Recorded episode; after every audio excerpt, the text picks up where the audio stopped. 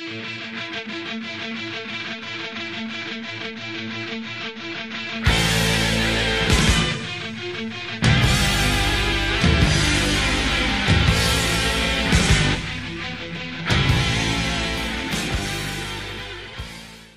and welcome to our podcast, The Psychology of Learning Foreign Languages.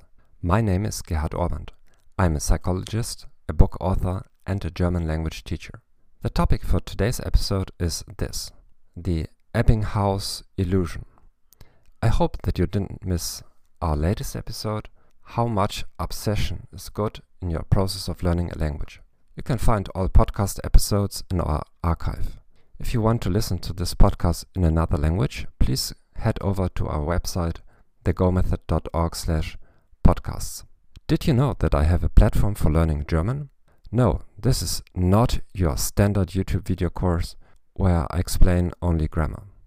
Through the platform you can get unlimited access to me personally, even if you buy only one level. I will assist, coach and correct you until you speak fluently.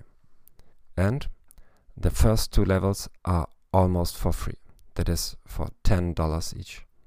Check out the link in our podcast notes. Let's start the Ebbinghaus illusion and foreign language learning. Before continuing to listen, please have a look at the link in the podcast notes so you can understand the Ebbinghaus visual illusion. For those that do not have this possibility, I will try to describe it. You have two equal circles. One circle looks smaller because it is surrounded by bigger circles. The other circle looks bigger because it is surrounded by smaller circles. What does this visual illusion have to do with language learning? When we try to assess how well we speak a foreign language, our judgment depends on cues in our environment.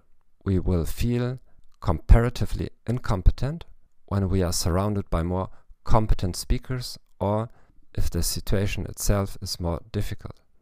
We will feel comparatively competent when we are surrounded by more incompetent speakers or if the situation is easier. What does this mean? 1. We often feel more incompetent than we really are. 2. Many of us avoid being in difficult situations so that they can feel more competent. This explains why many language students avoid watching talk shows and difficult materials and prefer to watch special materials for language learners only.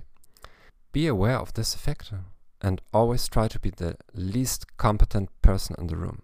Only this way you will learn faster. Thank you for listening to our podcast, The Psychology of Learning Foreign Languages. I hope this information was helpful to you.